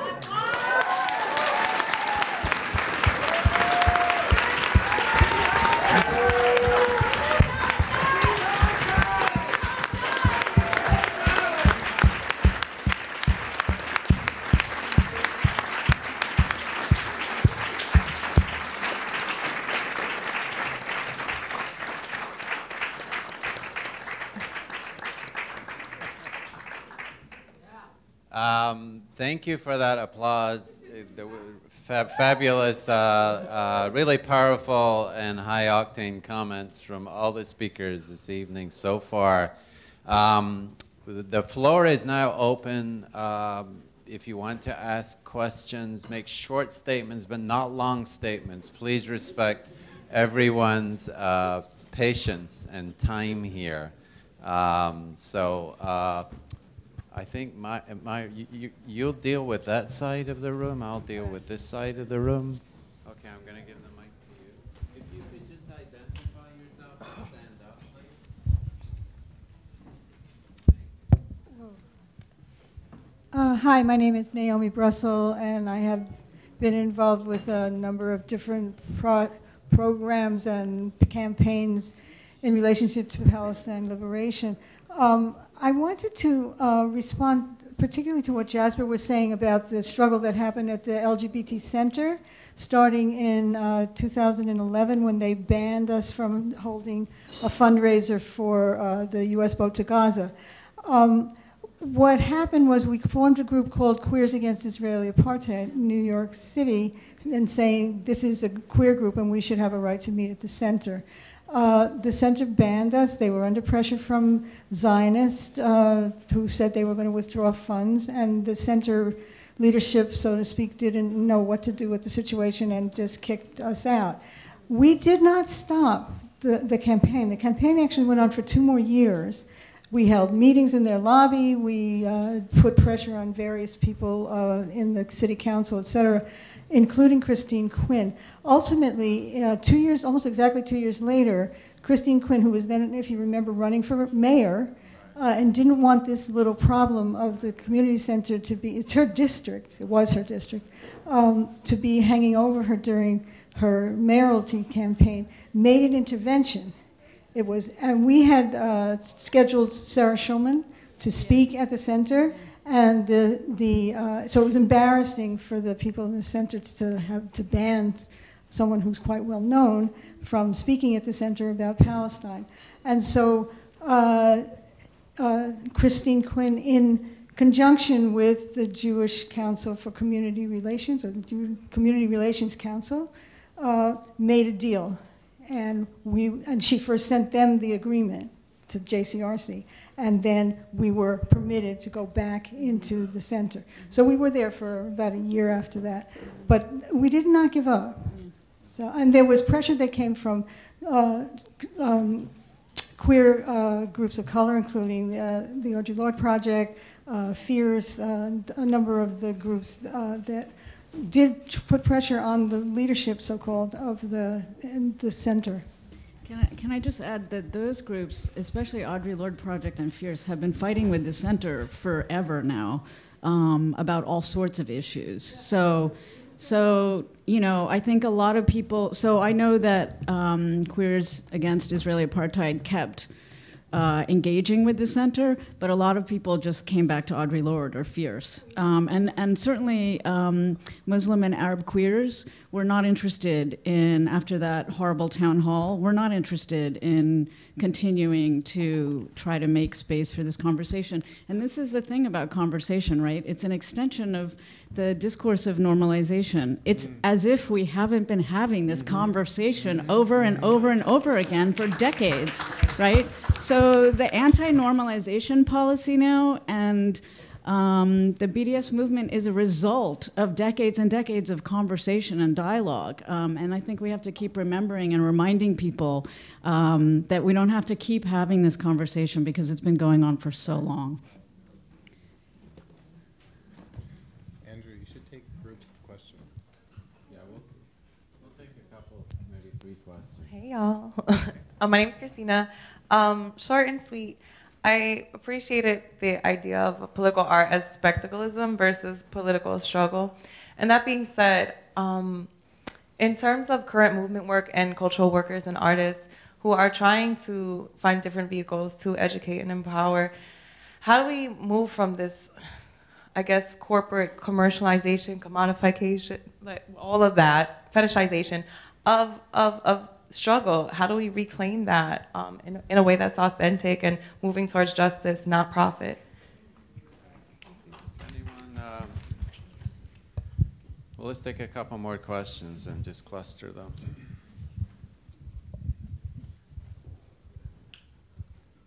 I want to thank all of you for your input and your passion. Uh, yeah, Robin, I'm one thing that I, I didn't hear you mention it, and I think it, it, may or may not be historical, and I think you're probably a lot more informed about this than me, but uh, you were talking about the chronology of all the various events of 1948. Uh, was there a UN vote on whether Israel would become a state? Yeah, there was. And it passed, correct? Okay. But you, you, you didn't mention that, did you? Oh, no, I, I didn't. I did, there's a, okay. a bunch of stuff. Uh, yeah. and then additionally, uh, you mentioned 1967, uh, and more recently that Israel was condemned uh, for possible war crimes against the, Palest uh, the Palestinian people.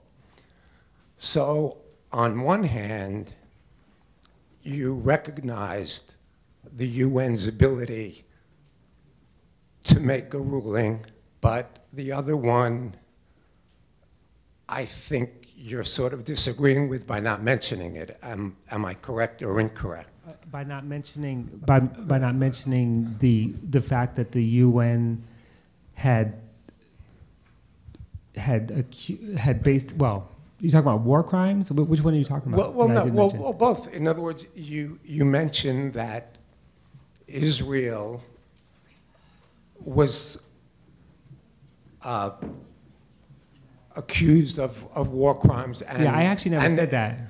Oh, I never said that in my talk. No. Oh, oh I, I, I mean, that, that, but that's true. I mean, you know, I, I, will say it now, right, but no. Right. right. but I actually, did. I actually never. I never said it. But, right. Well, you know, I, I, I think I understand what you're saying about the UN, but. The, oh, well, well, no, well I, th- I thought it would be worthwhile yeah. mentioning because that was a, chrono- right. a chron- of chronolo- chronological importance, wasn't right. it? Right. No, of course, of course. And I apologize. Right. I was trying to, just, to say, sort of say in 15 or 17 right. minutes, just certain highlights. Right. So there's a long list of things in the chronology that I didn't include that we could actually, actually talk about. Right. Um, but the one thing to keep in mind with the United Nations is that the United Nations in 1948 was not the United Nations in 1975 right? Oh, great. So, great. and, and, and, and so the General Assembly versus the Security Council is two different. Whatever General Assembly could right. pass all kinds of things, but it has no binding right. um, power. Right. Security. Right. And then the other thing to keep in mind about the United Nations, the United Nations ended up emerging, uh, and this is Du Bois, Du Bois's argument that the United Nations that the United Nations ought to make colonialism a crime against humanity, and they did not and they did not. So that changed the whole nature of the possibilities. Well, but okay, I mean, let, anyway, we'll, we'll, we'll take some others. Take right. okay. Let's take another well, question. Just, oh yeah, well, yeah. No, I, just, yeah, we'll, we'll, take some. We'll take some. We'll, we'll talk. We'll talk about it. Okay. Lots of views. That's all right.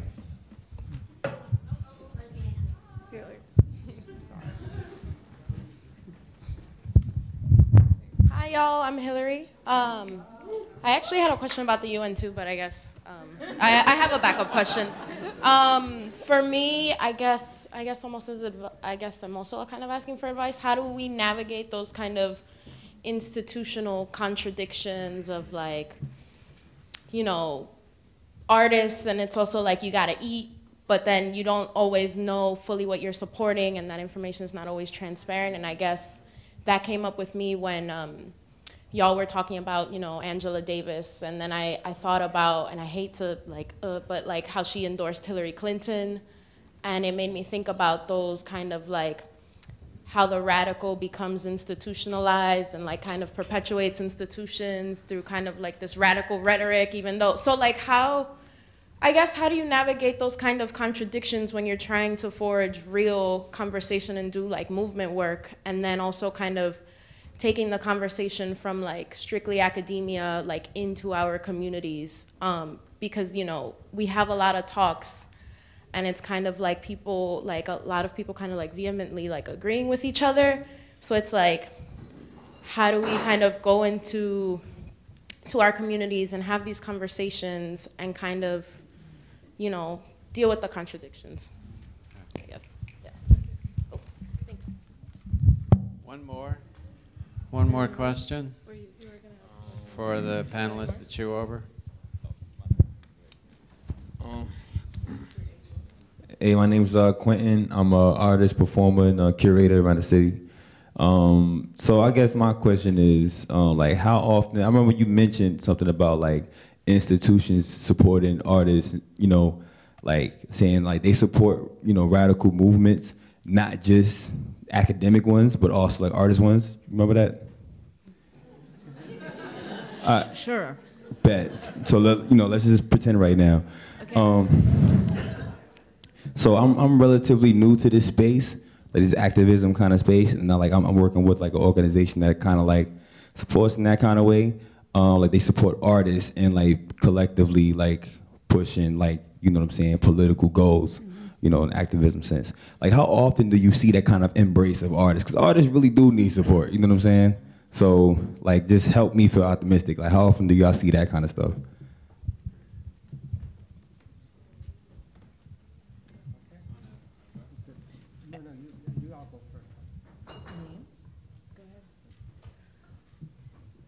Your question is also my question. so, um, but I'll talk about the first question, um, which is also kind of my question. The idea of like, what do you do when you have to survive as an artist? What do you do when you know that your your radical movement work is being reabsorbed by the institution or what do you do when rent's due and the only way to make that money is by giving your video to a gallery that's actually gentrifying a neighborhood that you're trying to protect um, so like i totally understand that and currently my answer is uh, i don't know. Um, because i'm still in school which is a privilege. Um, and i myself not being a native new yorker uh, i live in williamsburg so that's a privilege. That's me gentrifying that area. And so all I know is that I just have to be aware of all of these right these privileges. What is what is my school doing? What is my program doing? What is my institution doing? You know being in this space like what is artist space doing? What is common practice? Just really buckling down on all of the specifics because when when all of these answers and specifics are maybe not answers but the learning and the unlearning is in your head then all of your actions will be colored by that i feel um, and I'm still learning. But the idea that like if it had if I not if I had not been and decolonized this place, that I couldn't have like met the people to connect Palestine and the movement for Black Lives or connect global wage work and degentrification. But now that I'm aware of it, even though I'm still in the position of a young artist that needs money, I can better navigate the world. Like I can better navigate these these like very confusing highways and byways of like white supremacy. So um, that's that's me. Um, okay, well, I'll, I'll, just very quickly a couple things. Um, we, we I, I, I didn't I wasn't really clear about the United Nations issue. I just want to make it clear that I'm not I wasn't advocating the United Nations. I was simply saying that the, the specifically one thing in particular that was that the um, Declaration of Human Rights UN Dec was 1948. That was, you know, and I was, and I wasn't trying to make a case for or against. We could debate that, but I just want to actually address a couple other things, because these questions are actually all tied together. The corporatization of struggle, you know, what you raise, the um, the contradictions.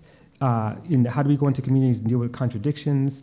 The navigate the institutional contradictions. How do you avoid being absorbed? And I just want to just simply say a couple things that um, in in 20th and 21st century, you know, modern capitalist society, absorption, you know, managed consent, incorporation is way more common than just getting beat down on the head.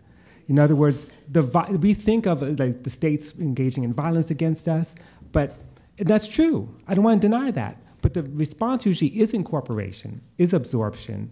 And it's very, it's, it's not that it's easy work. And that's why Stuart Hall, the late Stuart Hall, had this great line, talked about hegemony is hard work. The work of hegemony is like this constant, constant. You know, one day you, you know, like I, I told this, this story at a meeting I was at, um, one of the convenings in Chicago, and I was saying, what sense does it make to show up at a demonstration with a shirt that says Black Lives Matter made in sweatshops in Guatemala. Right?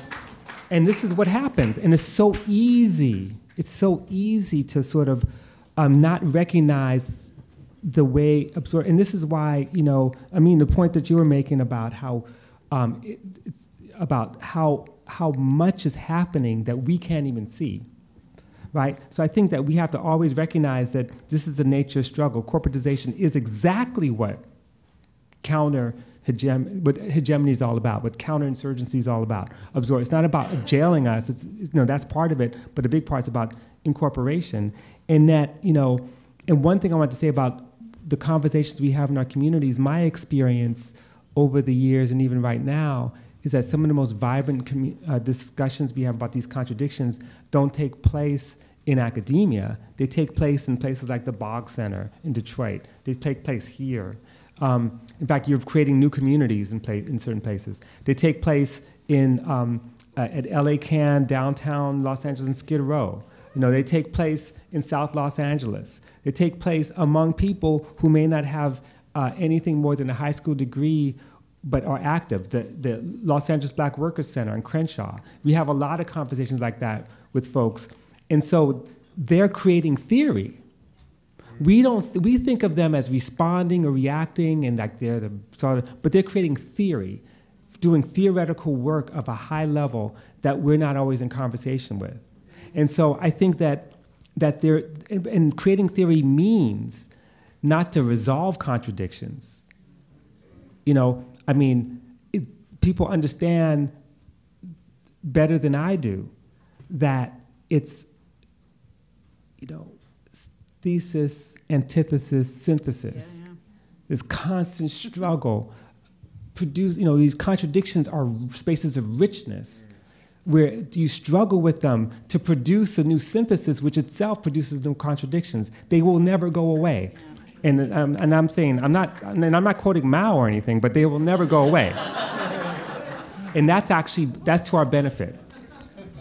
Can I, can I just add, I think, um, you know, there's a reason why I, you know, both Jasbir and, and, and Robin, I, I have some of their readings in my classes. And I think one of them is Discourse on Colonialism, the intro to that, because I think it's really relevant to this conversation. But we think of, I just want to address as an artist, you know, they tell us we're not smart enough, but in fact, artists have a lot of power. And I think we're, we're at a time right now where everyone, all our labor, you know, the reason we're able to be controlled 36 I don't know, you know, how many people, you know, three, 36,000 uh, police officers in New York City controlling how many million, right? It's through self-policing, mm-hmm. right? It's through the atomization of us, mm-hmm. um, giving us bullshit jobs. The struggle, the biggest, the biggest decision I had to make in my life, and this is what we're talking about if you're talking about making art, at least that's what I'm talking about The choices I had to make coming to this country in an American dream is then realizing it's bullshit. But then taking responsibility for realizing that I'm making money coming from a poor family and having to say, fuck it, right? Because, I'm, because I'm also producing oppression. It's not that I'm Palestinian and then I get a pass, right? It's not that I've been denied back to my homeland last year for making a film as an artist and now I gotta, you know, because that's easy. That's, then they invite me to talk about it, right? So I, I, say that, and then I say, well, what have we been doing? And it's interesting that we're here in artist space, right? So let's think about that. What does that mean? I don't know. This is definitely an institution. So let's let's say it. Let's talk about it. Let's understand. But it's also not shying away from saying this institution, not all institutions are bad. What are institutions? We're a reflection of them. We consent to them every day. So it's our responsibility to reimagine our institutions. How can we reimagine, how can we reimagine artist space? Well, it's not as a project, five of us coming together and saying, here's what artist space should be. No, it's these new formations, right? It's these new formations around a politics of liberation, right? And that's why these strands matter to us. So then you say, okay, all that is bullshit, it's just talk. We're used to the talk, so then what do you do? Well, we started with Gulf Labor and, and we took actions against the Guggenheim and we shut them down multiple times and we made art in the process. You can say that's art and you can say that's activism and you'd be like, that's political art and that's discourse. No, we shut shit down. and it looked beautiful and we felt good. Right? And then we say, but now that can easily be commodified. That's over there. What about over here? Right? And that's Orientalist, right? Because everyone loves, you know, sticking up for workers, brown workers away. So what about over here? And then the question is like, look at the Brooklyn Museum. Why? Why can they go around displacing people, putting up political art, hiring us to do certain things? And you're just like, now you can say, you know, I gotta eat. But honestly, then we gotta read A Dry White Season by Andre Brink. We gotta understand what struggle is, that it doesn't begin and end with our life right? That neoliberalism does all sorts of bullshit to us. That Robin was talking earlier about self care and how that's bullshit. So let's talk about that. I'm not putting words in your mouth, but uh, I am, but I don't mean to, so I misspoke. But what I'm trying to say is like, one way to think about self-care, and I just learned this from Robin, and, he, and I think people should ask him about it because it's an interesting idea. It's like self-care is a neoliberal thing. What about revolution and then collective care? Right? And I'm quoting Robin.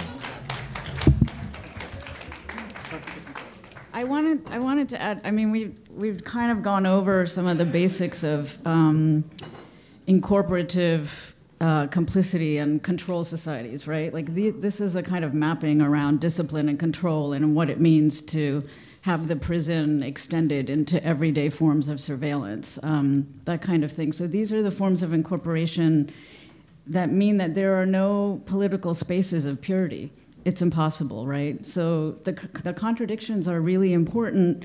There are places that we learn, there are places that we connect up with other people, and there are places where we are forced to make decisions um, and to stand by them. And the thing that's also really interesting to me, and this is what I learned the first time I went to um, to the West Bank is that the, the boycott itself and the occupation itself is full of contradictions. The Palestinians live intensely contradictory lives every day. Um, and these methods of incorporation are massive and subtle, so that there are 100 different Palestinian ID cards, and every status is slightly different from the status of the person next to you.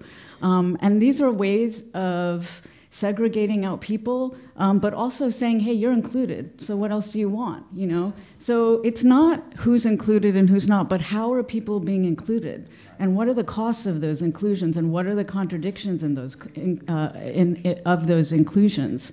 Um, so, so to say, to say to yourself, you will never avoid the contradictions. They will be part of the ongoing um, formation of solidarity, connections, and struggles, and your own growth as a person in solidarity with these with these other people.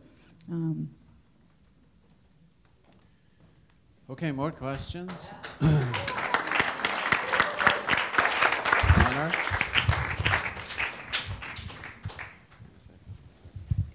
Um, Thank you all, and thanks to everyone for packing this room tonight. Um, I'm really inspired that we talked about BDS being the floor, not the ceiling, because it still shows that BDS is crucial, that it's really solid ground on which we're standing. And um, I wanted to dig in on that a little bit. When people are talking about BDS globally, that's one thing that's crucial in talking about very concrete forms of solidarity. BDS here in the United States is something entirely more powerful, though, when you have several billion dollars a year that the United States funds to maintain Israeli apartheid. So when we're talking about solidarity and decolonization not being a metaphor, but a very tangible practice, that means that what we do in this country has a dramatic effect in Israeli apartheid and Israeli occupation being maintained. So I want to dig in a little bit more. In talking about in universities, in addition to cutting ties with Israeli universities, um, and again, focusing on institutions and not individuals, that also means welcoming uh, collaborations with Palestinian institutions. Uh, Rabab Abdulhadi and the San Francisco State University making a partnership with An Najah University, right? Or supporting the right to education tour that Palestinian students make every year. Uh, in neighborhood work, that also means um, not just limiting the BDS struggle um, to, to the campus, right? But also trying to figure out in your union, you know, is there a way that you can specifically blockade Israeli goods, as our, our comrades on the West Coast and the longshore workers have shown, right? Um, is there a specific way that you can go out into communities um, like in Queens, like in Bay Ridge, Brooklyn, and connect with uh, Arab and Muslim brothers and sisters and everyone on the gender spectrum to connect with them and ask, what are your concerns? How can we be supportive with each other? Um, and I guess you know the very last thing to say is um, when trying to figure out what we're doing here, you know, this space will be in existence until December 17th. Um, but we need to figure out how to stay connected and to be able to amplify the work that we're doing when there are these different moments of possibility. Um, and I'll give two examples. Um, one example is um, that we had someone who was an architect of the broken windows policy who just recently announced his resignation, right? And he stepped down. That doesn't mean the NYPD is going to end with Bill Bratton leaving, but that does mean that it's a possibility to push them and to push broken windows policies that happen all around the world, including in Palestine. The second thing is, 2017 is going to be the 70th year anniversary of the Nakba, the catastrophe, right? So what we can be trying to do is connecting here and in all the neighborhoods where we're organizing to try and figure out 2017, making it lit as fuck in talking about the Nakba, right? And in how we're trying to build a response to that and escalating to end Israeli apartheid through our strategic place here. So thank you again, everyone, and let's power up.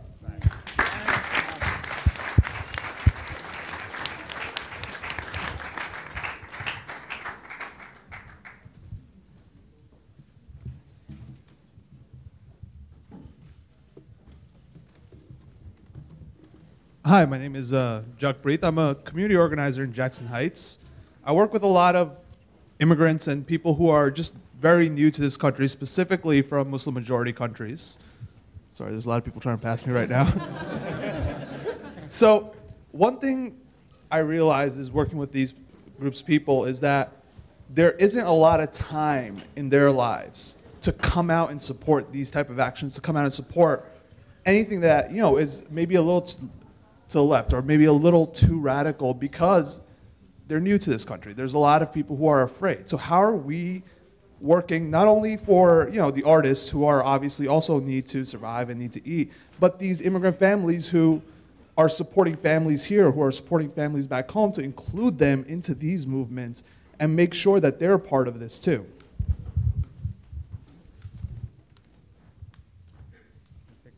Any others?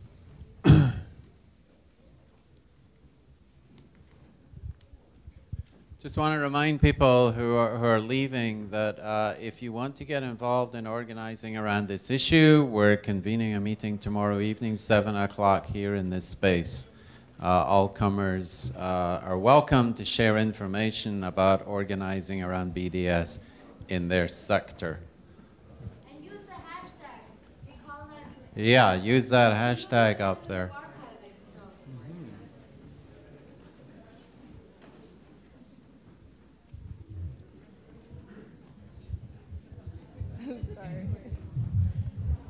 another question back there. Thank you so much for all of your amazing presentations. They're very thought provoking. Uh, this is just a really quick abstract question. Um, I was just wondering if there has been an instance ever in the work that you've done where you've seen the kind of dangers of metaphor occasionally, uh, where Palestine becomes co opted and applied in various ways that are not actually, in fact, applicable and in danger of creating a kind of internal hegemony, uh, a seamless space uh, that then knocks out a lot of the productive tensions that can come from exploring, uh, you know, historical specificity of, of these different struggles. Thanks.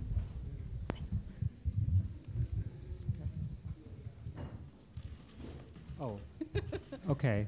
Well, um, I, I don't know if I can answer, try to approach all those questions. On this question of, of, of um, the vulnerability of immigrant population, working class populations, I think it's a really great question. I, I, I can never, you know, I never make like prescriptions, but I can describe things that happen. So at Los Angeles, uh, where I live, um, one of the most uh, vibrant organizations there is the Bus Riders Union. They were formed by the LA Community Strategy Center, and it's an organization that has a very large immigrant working class population. And it's not that they, they didn't come just immediately some of them came through organizations like Kiwa, the Korean you know, workers organization. And then some of them, a lot of um, both Central American and other Latino immigrants who are working class vulnerable come out of movements themselves. Now, the thing is, they don't always come out for events, but the, the bus riders union was one of these things where much of the organizing took place on the bus. So they're already there.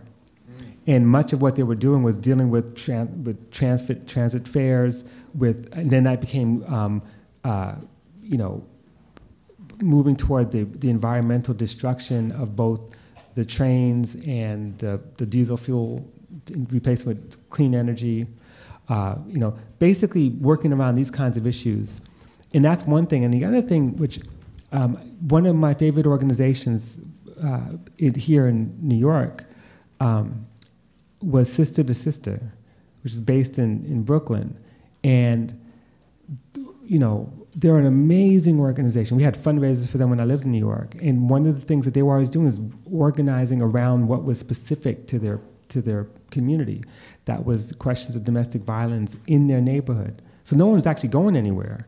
And it wasn't like mass actions, it was just simply how do we get delegations of people to try to reduce domestic violence because um, when we call the police, the police end up deporting people who are important for the maintenance of the family. How do we come up with other ways to resolve that? Um, and I'm not, I'm not saying like this is what people should do. I'm just saying these are examples where sometimes just in people's homes or just getting together just as community to be able to have conversations about like life here, life someplace else. It's amazing what just a conversation with some food does. Not, not as an action, but just being in your house. Um, it's just a beautiful thing. Um, I, I, can't speak to the metaphor question. We talk. Jasbir will talk about that, and everyone else. um, but I do want to say something about self care, just to make sure that it's clear because you know, no, it's, it's, true. I, I think I think of it as a neoliberal model, and this is what I meant by that was that I the thing that we need to do, which we call self care, is collective care.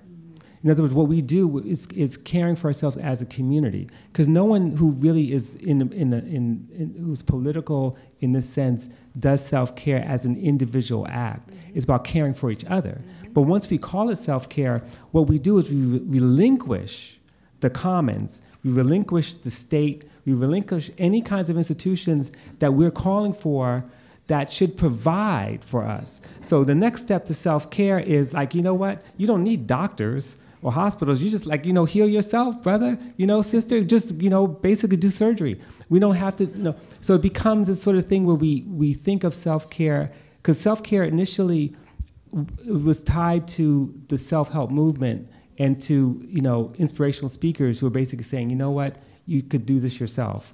And that was my concern about the way it's being used.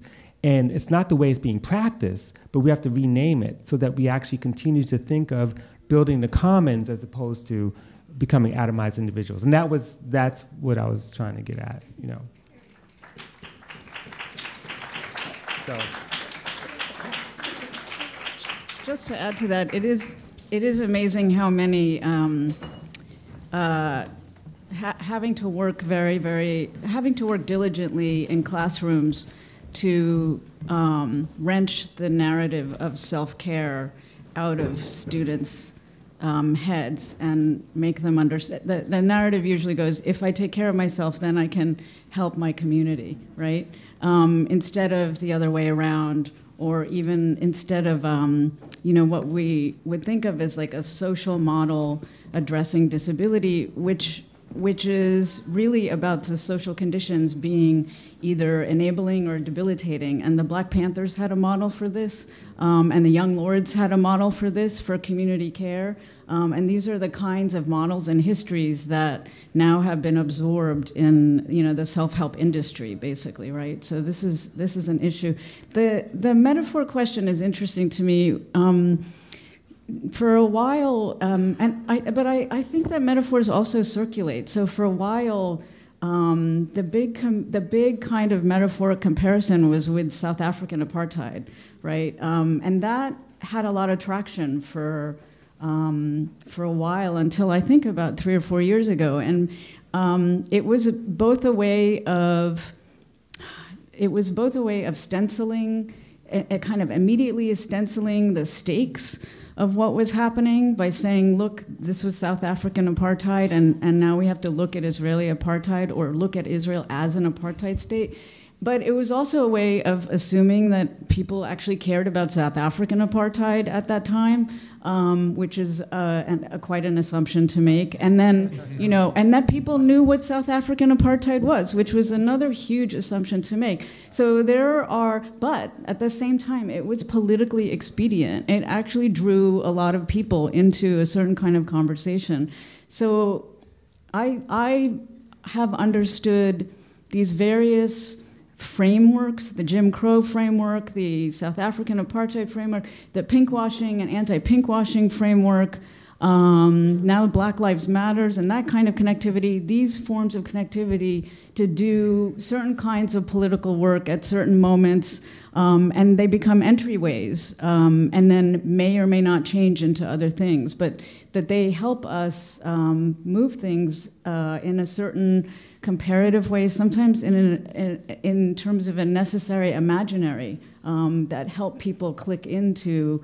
Um, and again, it's in a kind of an immediate stencil, like what are the stakes here? Even though South African apartheid and Israeli apartheid are completely different systems and have completely different geographies. But it took a while before we could just show the maps of Israel and say, you know what, we don't have to compare this to South African apartheid. We just look at what's happening here with the land. Um, so I think we can say like, you know, there are, there are kind of strategic essentialisms, to borrow from Gayatri mm. Spivak.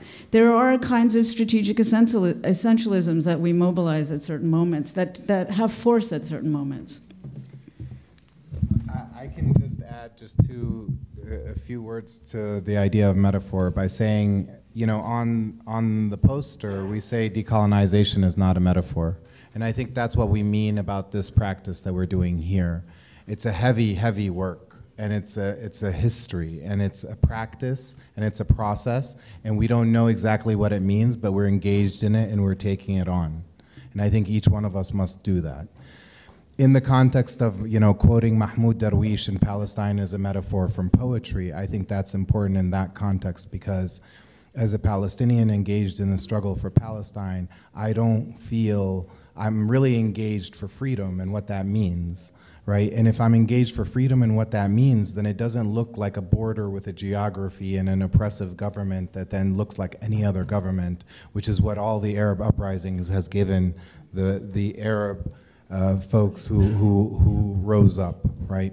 But also the fact that, you know, democracy and freedom are a practice as well, you know, and a responsibility. So those are kind of I don't I don't have a theory behind metaphor. I'm just very cognizant of it, and I feel like one thing I'll say as an organizer, as a person who's engaged in struggle, specificities of the struggle matter and who leads them, mm-hmm. right? Metaphors aside, like that's that's that's a must.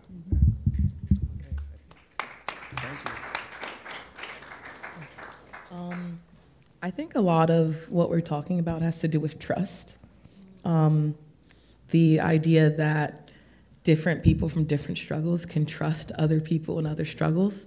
Um, how does that trust get built? It's, it's really a case by case specific thing. Um, within Decolonize This Place, I think, at least in my experience, it's easy to trust because the politics and the community agreements and everything's pretty spelled out. So you come into the space kind of already knowing that, kind of already agreeing with that, knowing that people are gonna take time to listen to you and your struggles and your personal story, and with the expectation that you will also listen to and hear them out.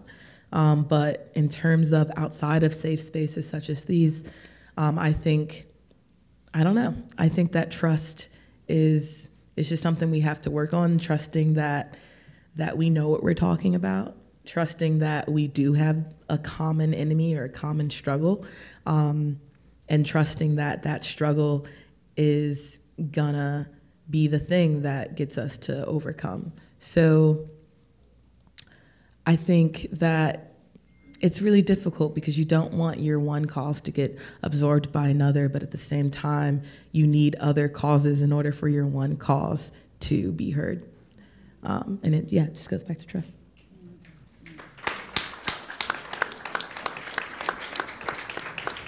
So, uh, in the spirit, in the spirit of community care, uh, we we, we do try and respect people's time and patience, as I said earlier on, and we're we've sort of gone a little bit beyond the time we uh, set for ourselves.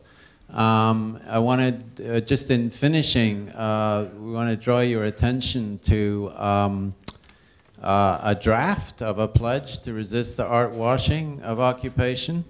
Uh, it's, a, it's a living document. It was um, drafted fairly quickly in anticipation and preparation of, uh, for this event. And um, it, um, it's, in your, it's in the pamphlet, right? Yeah. It's in the pamphlet, so you can read it there. Uh, take it away, circulate it. There will be follow-up. Um, this is just an initial, this is a gateway drug, as uh, Jasbir memorably put it. Um, again, tomorrow evening, if you want to come back here, uh, we'll be comparing, sharing strategies for organizing and how to move forward. And um, uh, please mingle. Part of uh, community formation is the conversations we have after events like this. It's very important. Uh, but before you do that, a big round of applause again for our panelists.